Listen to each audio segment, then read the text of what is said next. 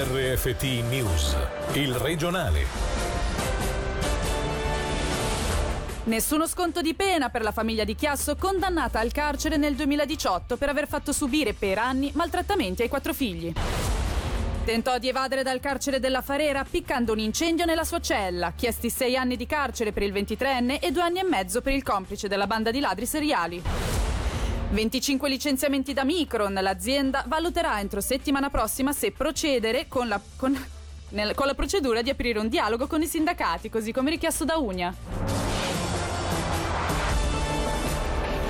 Buonasera dalla redazione. Confermate le pene in primo grado per la famiglia condannata al carcere nel 2018 per le violenze ai danni dei 4 figli. In appello avevano tutti chiesto delle riduzioni di pena. Alessio Fonfluet. La Corte d'Appello ha confermato il giudizio di primo grado per tutti gli imputati, madre, padre e nonno di Chiasso. La pena maggiore, 8 anni di carcere, era stata inflitta alla donna, riconosciuta colpevole di 5 tentati omicidi e lesioni gravi ai danni del marito e dei figli, il più piccolo e il più grande dei 4. In appello era stata chiesta l'assoluzione da questo reato e una massiccia riduzione della pena, che però non le è stata concessa. Stessa sorte per il padre, al quale è stata confermata la condanna a 3 anni, di cui la metà da scontare per i reati di abbandono, coazione, vie di fatto, lesioni semplici e violazione del dovere di educazione e assistenza. Da ultimo il nonno, che dovrà trascorrere in cella 6 mesi per violazione del dovere di educazione e assistenza. Chiesti 6 anni, rispettivamente 2 anni e mezzo per i 2 membri di una banda di ladri seriali. Sentiamo Selin Lalomia.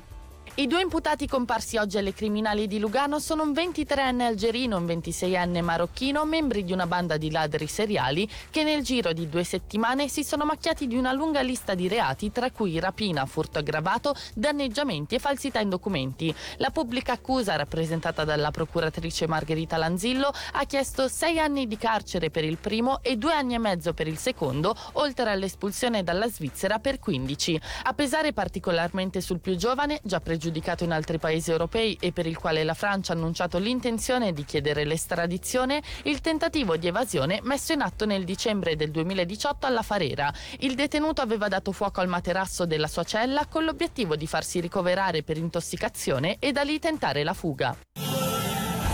Lugano, una donna è stata aggredita negli scorsi giorni. All'origine dei fatti ci sarebbe un tentativo di furto. Per tutti i dettagli sentiamo Alessia Bergamaschi. La notizia è stata riportata dal Corriere del Ticino e, come ci ha confermato la polizia cantonale, una donna il 18 di novembre in via Ricordona Lugano è stata aggredita da un uomo che le ha strappato il telefono di mano. La vittima sarebbe una frontaliera residente nella provincia di Como.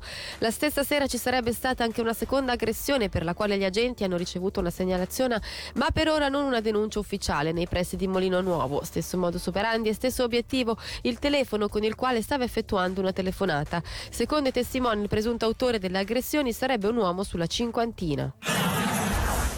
Licenziamenti alla Micron di Agno. Dopo i tagli annunciati martedì, che toccano una ventina di collaboratori, i vertici dell'azienda si aprono ad un periodo di consultazione e nei prossimi giorni valuteranno se sospendere interamente la procedura di licenziamento, come formalmente richiesto da Unia. Sentiamo Vincenzo Cicero. L'apertura della direzione è a valutare se sospendere interamente la procedura e aprire un periodo di consultazione reale con la rappresentanza del personale e con i sindacati. Noi faremo formalmente richiesta di interrompere la procedura e di aprire questo periodo di consultazione. L'azienda si è impegnata a darci una risposta entro la prima metà di settimana prossima ed eventualmente incominciare delle trattative già nei primi giorni di settimana prossima. Si tratta di situazioni comunque difficili in un sistema che impedisce di raggiungere determinati risultati. Sicuramente quello che porterà è abbellire socialmente la situazione, cercare di trovare delle soluzioni che sono maggiormente accettabili, sebbene comunque di licenziamenti si sta parlando. Il risultato più importante è che le direzioni aziendali devono avere l'abitudine di confrontarsi con chi lavora, con le rappresentanze del personale, anche con chi rappresenta questo personale, soprattutto in momenti di crisi come questa.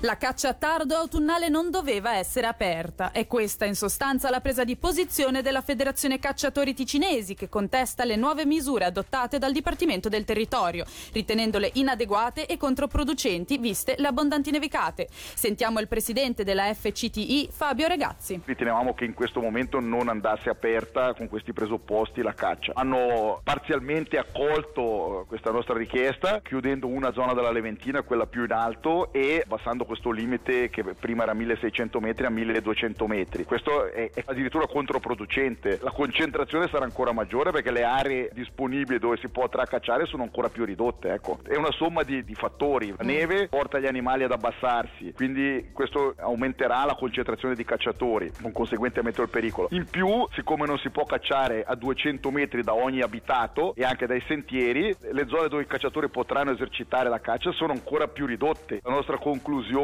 è quella di invitare i cacciatori a riflettere se sia opportuno, con queste premesse, anche per ragioni etiche, andare comunque a caccia, e se lo fanno abbiamo espresso una raccomandazione a un rispetto rigoroso delle norme di sicurezza.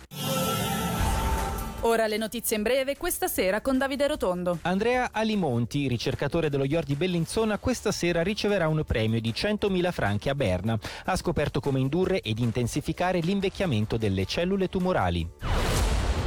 Rinnovato dopo oltre un ventennio il contratto collettivo di lavoro che concerne i 1.200 lavoratori delle Fox Town. Tra le novità, le 6 settimane di congedo non pagate per tutte le neomamme e i neopapà che ne faranno richiesta.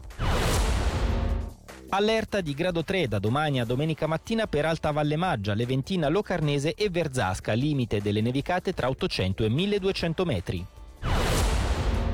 E proprio grazie alle abbondanti nevicate, San Bernardino annuncia l'apertura anticipata questo fine settimana di alcuni suoi impianti. UBS preannuncia il prossimo come un decennio di trasformazioni, consigliando quindi cautela negli investimenti. Tema che affronteremo fra poco in Radiogrammi con un'intervista all'economista di UBS Alessandro B., al quale abbiamo chiesto quali consigli può darci. Quello che consigliamo è di essere prudenti, di non prendere troppi rischi e di non scommettere su manifatture che potrebbero essere danneggiate se la guerra commerciale si intensifica. Quindi consigliamo di investire in titoli che danno più sicurezza per i prossimi anni. Pensando al Ticino, però, e al consiglio di fare investimenti sicuri anche a livello nazionale, non possiamo che considerare il crescente problema legato agli investimenti immobiliari in costante aumento sul nostro territorio. Che cosa ne pensa? When we talk about real estate, we don't see a crash. Noi non ci aspettiamo un crollo immobiliare in Svizzera fintanto che i tassi di interesse rimarranno bassi, cosa che supporterà il mercato immobiliare. Ma ha ragione a puntualizzare la questione, poiché in regioni dove il tasso di sfitti è alto, gli investitori devono essere prudenti e avere un occhio di riguardo sui luoghi in cui stanno investendo i loro soldi. E per oggi l'informazione termina qui. Da Gaia Castelli e dalla redazione, l'augurio di una buona serata. Il regionale di RFT, il podcast su www.radioticino.com.